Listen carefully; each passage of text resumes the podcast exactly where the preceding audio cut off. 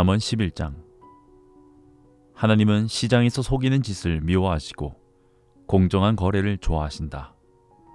거만한 사람은 꼴사납게 고꾸라지지만 겸손한 사람은 굳건히 선다.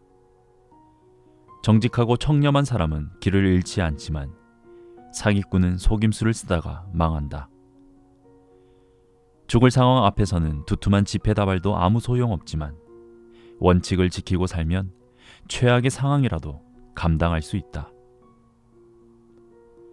바르게 살면 앞길이 평탄하지만 악하게 살면 인생이 고단하다. 훌륭한 인격은 최고의 보험이지만 사기꾼은 자기의 악한 탐욕에 걸려 넘어진다. 악인이 죽으면 그것으로 끝이다. 희망도 사라지고 더 이상 아무것도 없다. 착한 사람은 큰 어려움에서 건짐을 받지만 나쁜 사람은 그리로 곧장 달려간다. 하나님을 저버린 사람은 함부로 혀를 놀려 이웃을 해치지만 하나님을 경외하는 사람은 상식을 발휘해 자신을 보호한다. 착한 사람이 잘 되면 온 마을이 환호하고 나쁜 사람이 잘못되면 온 마을이 축하한다. 바르게 사는 사람이 축복하는 도시는 번성하지만 악담은 그곳을 금세 유령 도시로 만든다.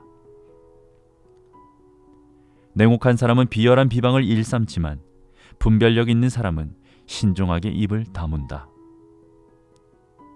험담하며 돌아다니는 사람에게는 비밀을 털어놓을 수 없지만 진실한 사람은 비밀을 누설하지 않는다.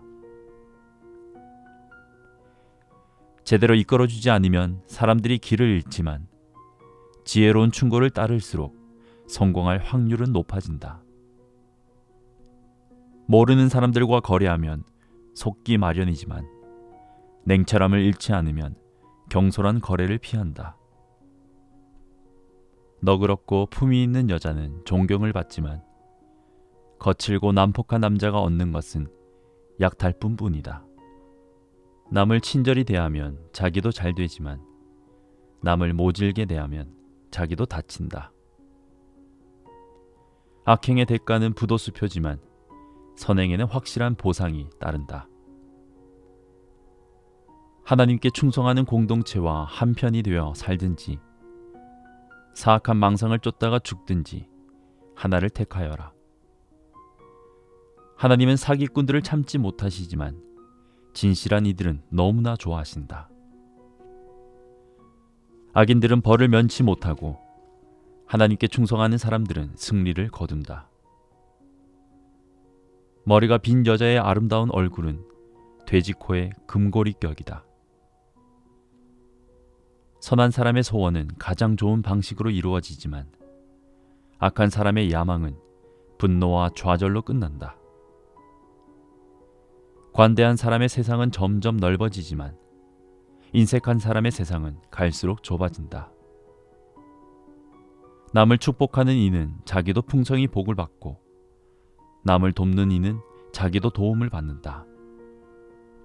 남에게 불공정한 거래를 강요하는 자에게 저주를, 공정하고 정직하게 거래하는 모든 이에게 축복을, 선을 추구하는 이는 기쁨을 얻지만 악을 배우는 자는 불행해진다.